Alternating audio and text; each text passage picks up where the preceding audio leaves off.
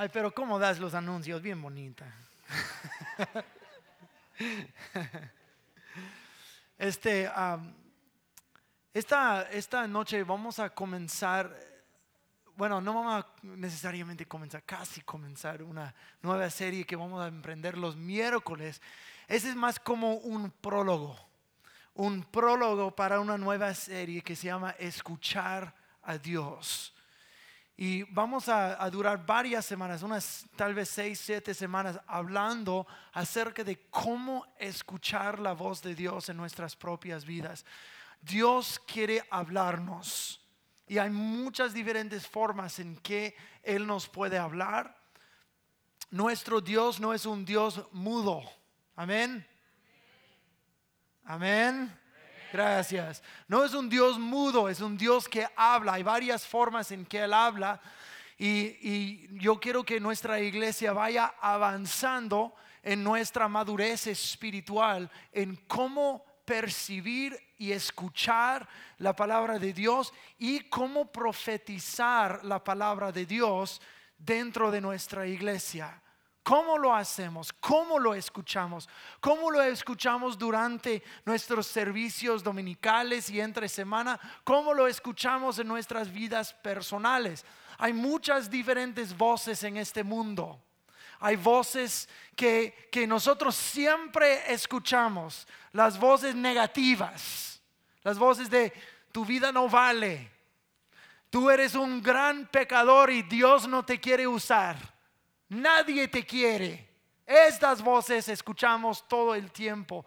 Escuchamos las voces a través de la televisión diciéndonos cuáles pecados en, en, que deberíamos meternos. Escuchamos voces de nuestros ah, socios en el trabajo diciendo tal vez sabe cuántas ah, palabras groseras o chistes indebidos o hablando de Dios sabe qué están hablando. Escuchamos estas voces. Entonces, ¿por qué no podríamos escuchar también la voz de Dios? Si, si el mundo nos está gritando a cada rato, está grite, grite, grite mensajes negativas, mensajes ante o en, contra de Cristo, en contra de lo que dice la Biblia, yo les sugiero de que si nosotros tenemos oídos para escuchar, como dijo Jesús, Dios y su voz pueden ser más fuertes en nuestros oídos que cualquier otra voz que hay allá afuera. Dios nos quiere hablar. Hay, hay personas que, que piensan que tal vez es presuncioso o peligroso decir, yo puedo escuchar la voz de Dios.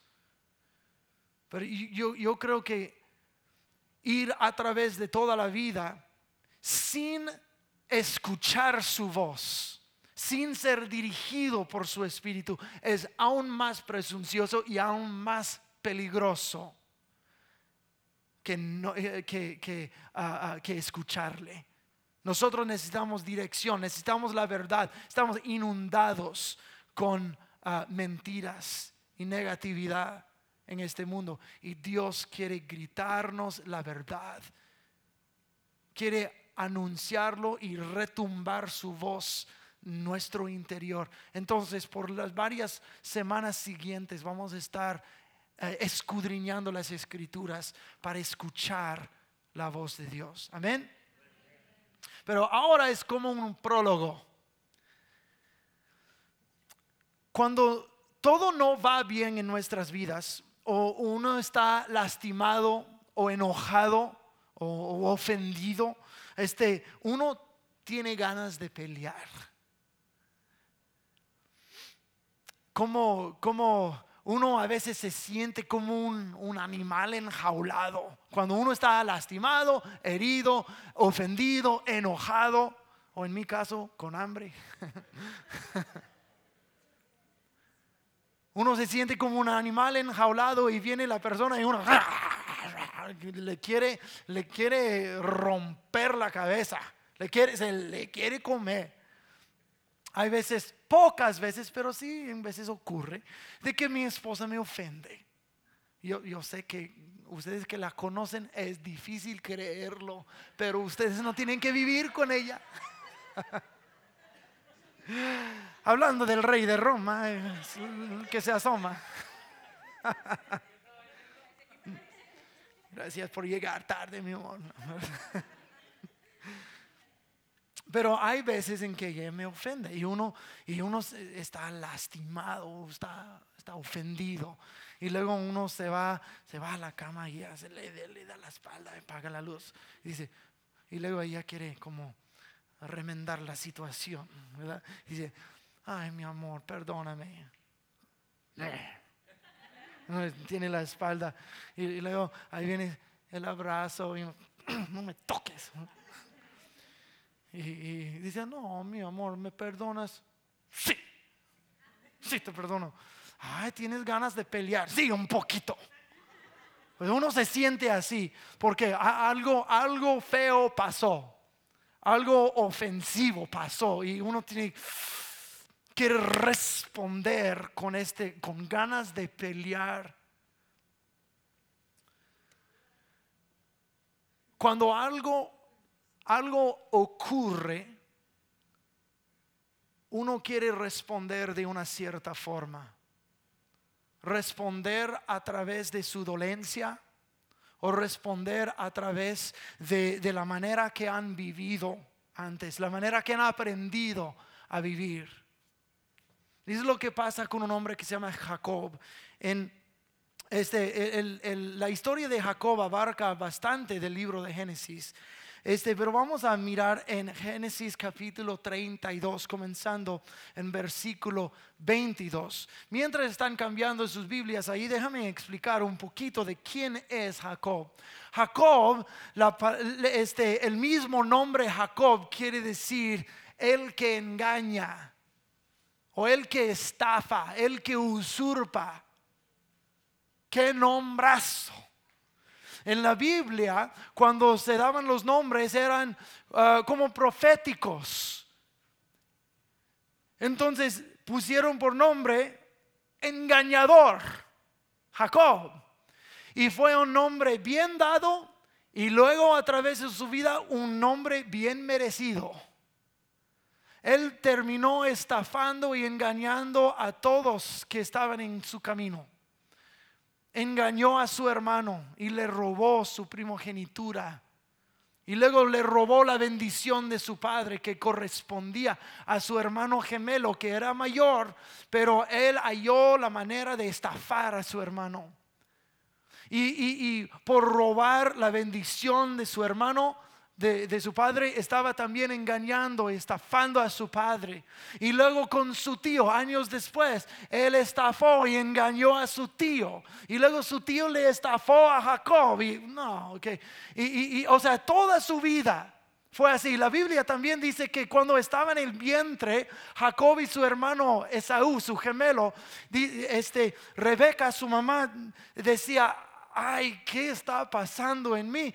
Y, el Señor le habló y dijo, es que tienes gemelos. Y dijo, desde el vientre estaban peleando.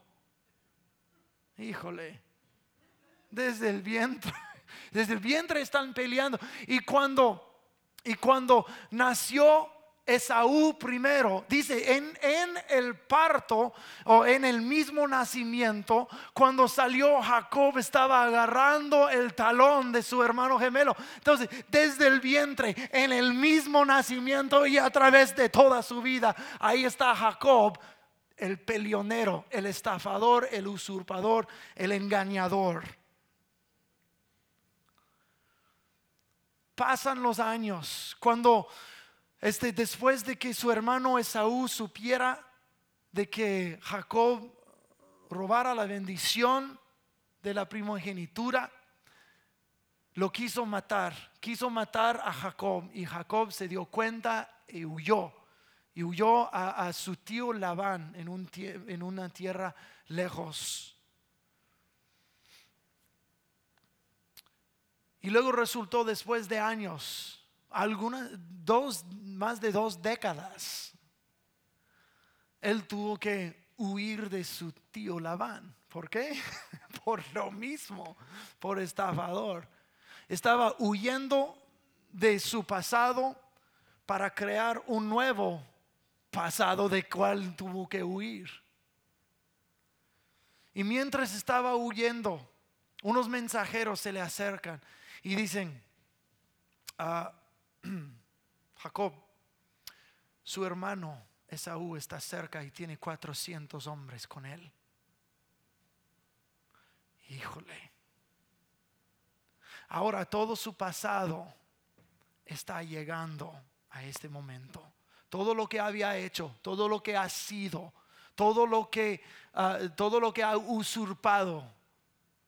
Ya el momento está llegando en que tiene que rendir cuentas tiene sus, dos esposas, tiene sus sirvientes, tiene, sus hijos, tiene sus, eh, sus pertenencias.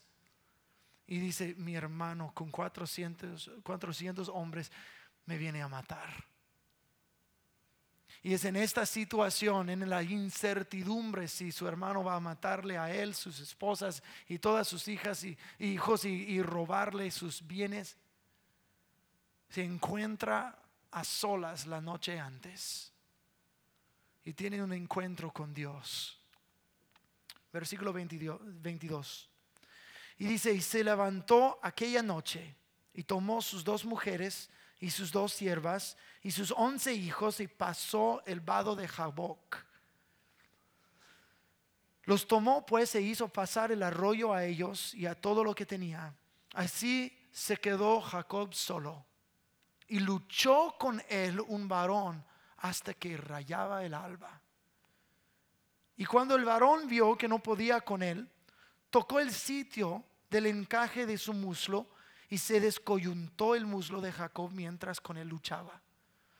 Y dijo, déjame porque raya el alba. Y Jacob le respondió, no te dejaré si no me bendices. Y el varón le dijo, ¿cuál es tu nombre?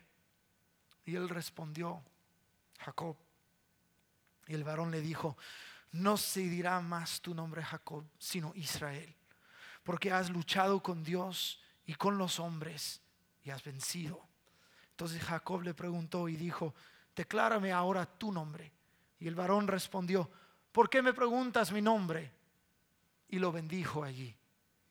Y llamó Jacob el nombre de aquel lugar Peniel porque dijo, vi a Dios cara a cara y fue, y fue librada mi alma. Voy a leer eso otra vez. Vi a Dios cara a cara y fue librada mi alma. Y cuando había pasado Peniel le salió el sol y cojeaba de su cadera. Quiero desempacar un poco por esos próximos momentos el significado de esa historia. Jacob es un peleonero y está en el momento donde su pasado le está llamando para rendir cuentas. Su hermano está aquí y está seguro que le va a querer matar. Todo lo que Jacob era estafador, usurpador y engañador, le ha llevado a este momento. Ahora tiene que enfrentar su propio ser y su pasado. En este momento de soledad, Dios llega a donde Él. En el momento de soledad, en el momento de reflexionar, todo lo que yo he hecho para llevarme a este punto y tal vez me vaya a costar la vida, en ese momento de incertidumbre, Dios viene y cambia todo acerca de este hombre. Jacob necesitaba un encuentro con Dios, necesitaba una palabra de Dios. Y Dios se le aparece.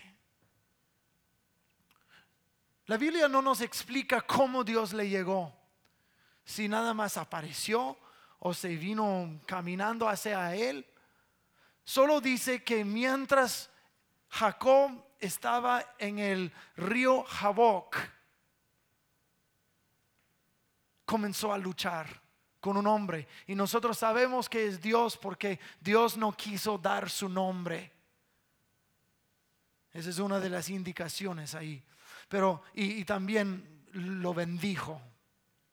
Entonces, están luchando, luchando, luchando, luchando, luchando. Y hasta, hasta Jacob reconoció, yo vi Dios cara a cara y fue librada mi alma.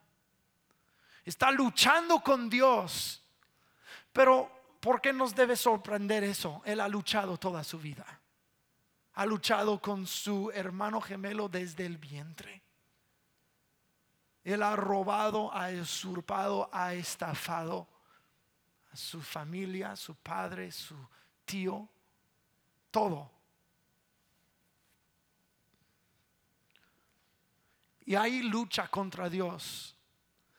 Un teólogo hace una observación muy interesante. Una palabra que aparece ah, en la Biblia una sola vez es la palabra luchar. Y la palabra usada aquí en hebreo es la palabra abak. Y este cierto teólogo dice, la, Biblia en el hebreo está haciendo un, un, juego con palabras en hebreo. Dice, Jacob o Jacob está en el río Yabok y está con Dios Abak luchando. Jacob, Yabok, Abak. O sea, unos, las palabras, las tres palabras suenan muy similares. Y ese teólogo dice, está haciendo un juego con palabras. Jacob está en el, lugar de solas y está luchando con Dios. O sea, en otras palabras, Jacob está tratando de hacer a Dios lo que ha hecho con todo el mundo. Dios está obligándolo a, encontrarse con su pasado, a enfrentar su pasado. Y la primera cosa que, que Jacob quiere hacer es luchar. Quiere obligarle a Dios a darle su bendición, pero en una forma de, de, voy a luchar con Dios hasta que Dios me dé lo que yo quiera. Voy a jacobiar. Como yo he jacobiado a todo el mundo, yo voy a jacobiarle a Dios. Tratar a Dios lo que tratarle a Dios de la manera que yo siempre he hecho toda mi vida a todos. Nosotros muchas veces queremos seguir haciendo todo igual hasta con Dios. Mezclamos nuestro pasado con nuestro cristianismo.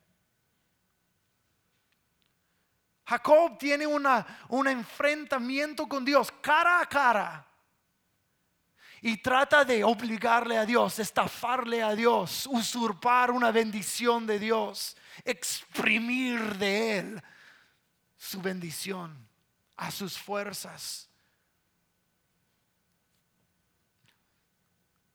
Y nosotros muchas veces queremos decir las cosas que nosotros traemos en nuestro pasado, mezclarlos con lo que Dios está haciendo en ese momento en nosotros. Dios quiere tener un enfrentamiento cara a cara con nosotros. Quiere bendecirnos, quiere hablar con nosotros. Pero, pero cuando Dios comienza a confrontar, nuestra, nuestro pasado comienza inmediatamente a poner defensas, a querer pelear. Tal vez por ofensas en el pasado, pecados del pasado, heridas del pasado. Y no queremos, no me toques así, Dios. ¿Nunca has ido al doctor cuando tienes un dolor? Y el doctor dice, ¿dónde duele? Pues aquí. Y el doctor comienza a tocarlo. te dije que me duele, no me toques, hombre. y, el doctor dice, ¿te duele cuando te hago así? Y uno, ¡Ah! Sí. Dios hace lo mismo. Sí, ven, quiero tener una cara a cara contigo. Quiero quiero hablar contigo. Quiero tocarte.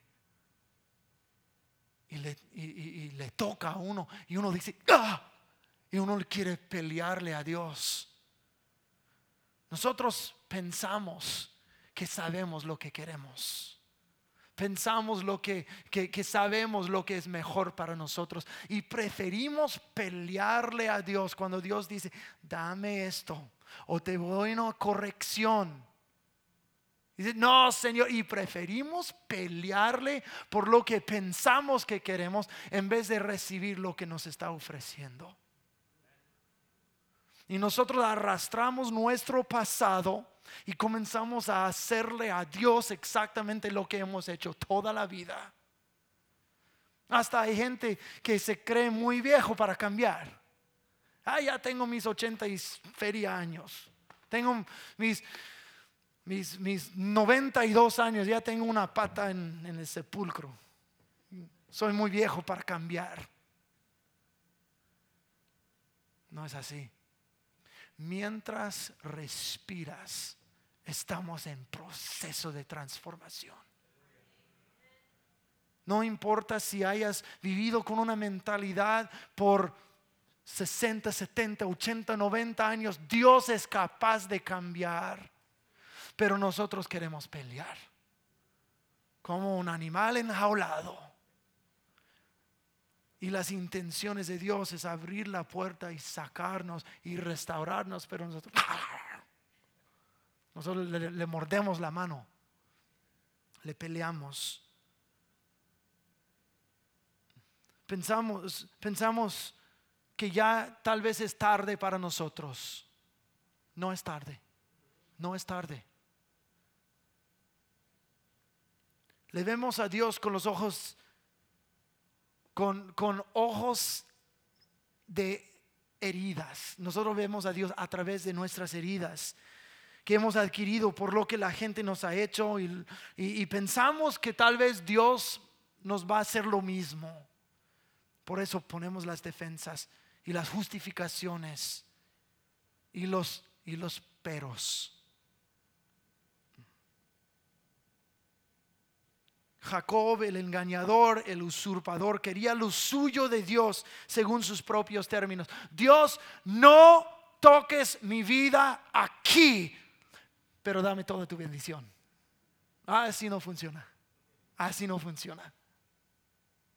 Si quieres lo que Él tiene, entonces dame lo que tú tienes. Y sabes que eso es un buen intercambio.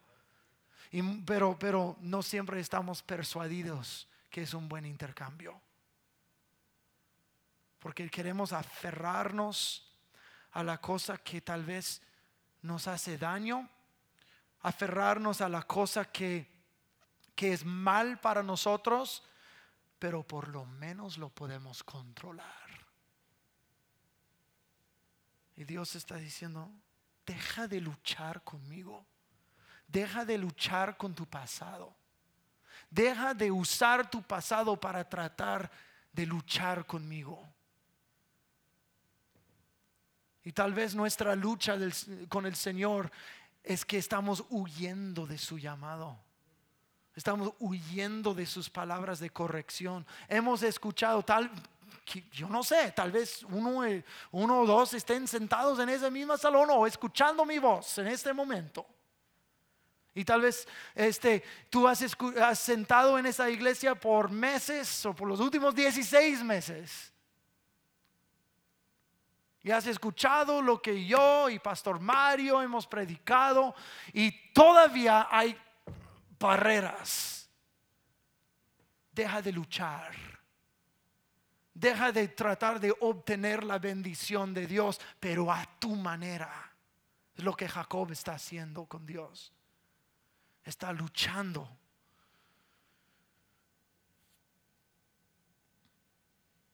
Nosotros luchamos en vez de recibir.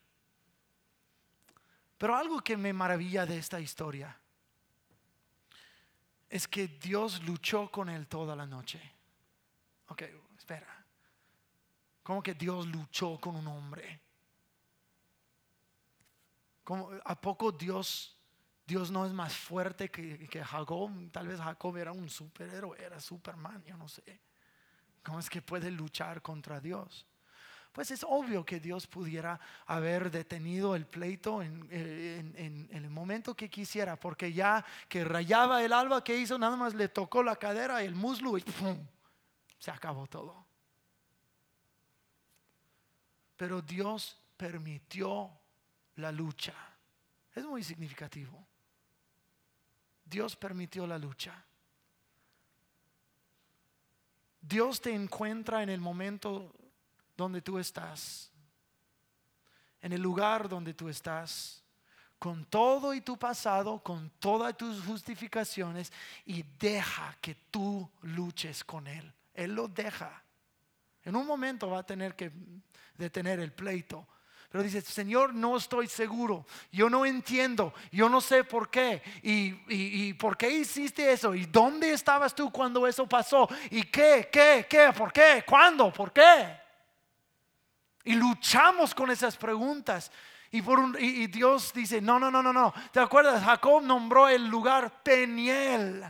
Peniel viene de la palabra Panayim en, hebreo y quiere decir cara. Cuando Dios se enfrenta contigo, se enfrenta contigo y no te da su espalda. Aunque le estés luchando, dice, aquí estoy y voy a permitir que tú luches conmigo por un rato. Porque en ese momento, cuando yo estoy tratando de entender, Dios no te dice, ven acá, ¡bam! y luego te aplasta como si fueras un insecto. Dice, ya viste, soy, soy más grande que tú. No, dice, ven, luchemos. Yo puedo contigo. Vamos. Dios no está, Dios, a Dios no le intimida luchar a través de las cosas de tu pasado. Dios no es intimidado por las cosas que te han pasado, las cosas que has hecho, las cosas que te agobian hasta hoy. Porque cuando luchamos, cuando luchamos, nosotros nos damos cuenta de cosas. Nosotros llegamos a conclusiones. Dios nos, nos conoce cara a cara, fuerza por fuerza cada momento estoy luchando con lo que yo hice. Y Dios dice, aquí estoy luchando contigo. Pero estoy luchando para entender. Y Dios dice, estoy luchando contigo. Estoy luchando porque tal cosa me pasó. Y Dios dice, estoy luchando contigo. Me gusta la tenacidad de Jacob. Dijo, no te voy a soltar hasta que tú me bendigas. Él quería la bendición de Dios. Él no huyó del, enfrentamiento, sino siguió y siguió hasta que Dios le tuvo que debilitar. Dijo, ya deja de luchar. Nada más le tocó que, cojeaba por el resto de su vida.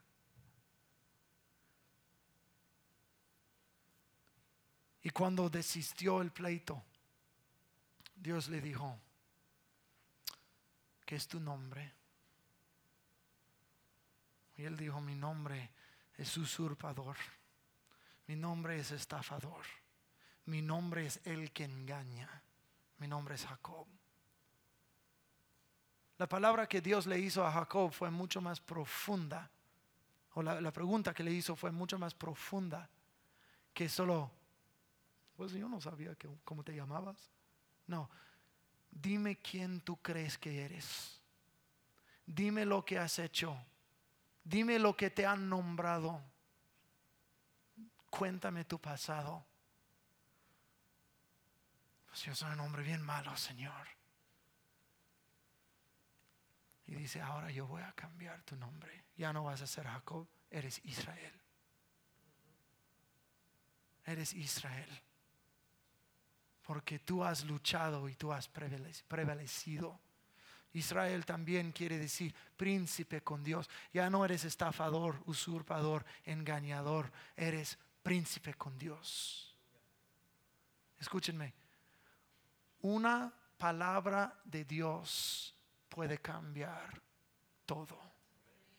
Una palabra de Dios puede cambiar todo.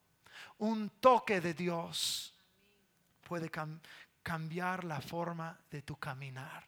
Ya no estás caminando en la fuerza de tu pasado, pero Dios te ha debilitado para siempre.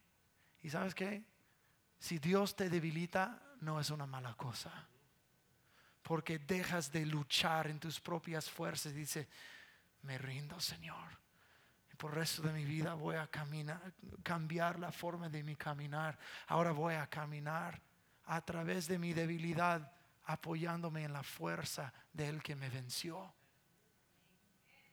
Y hasta este Jacob dijo, yo he visto al Señor cara a cara y, y fue librada mi alma. Lo que quiere decir esto en su contexto es de que la creencia que vemos varias veces en la Biblia, de que eh, la gente se, tenía la creencia, si veo la cara de Dios voy a morir.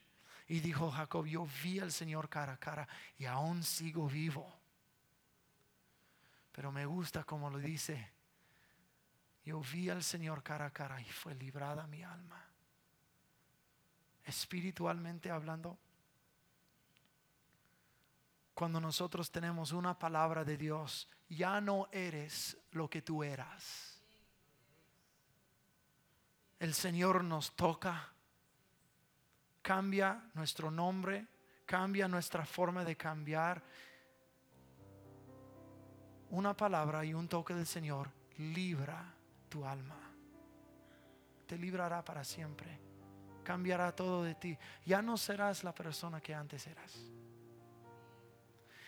Y entonces Dios lo bendijo. No lo bendijo. No lo bendijo antes cuando estaba tratando de obligar la bendición. Ya por fin dijo, me rindo. Estoy herido. Estoy debilitado. Y Dios dice, ahora te voy a bendecir. Yo creo que Dios quiere librar a varias personas en esta noche de su pasado quiere librarles de, de las formas de pensar que sigues luchando con Dios, queriendo tu vida anterior y queriendo la bendición de Dios todavía. Y Dios ahí está contigo cara a cara, luchando junto contigo, pero tiene que ver el, tiene que llegar el momento en cuando te rindes. Y te das cuenta de que no puedo en contra de Dios, en contra de Dios para siempre. No puedes traer, mezclar en tu vida con Cristo las formas de mentir, las formas de pensar, las formas de no perdonar, las formas de enojarse, tener arranques de ira o de maltratar físicamente o verbalmente a otros. No puedes mezclar esas cosas. Deja de luchar. Deja de luchar. Te vas a dar cuenta que Dios estaba ahí contigo. Cada paso está listo para librarte, para librar tu alma para siempre, cambiar tu caminar y cambiar tu nombre. Ya no eres lo que eras. Amén. Voy a pedir que todos se pongan de pie conmigo.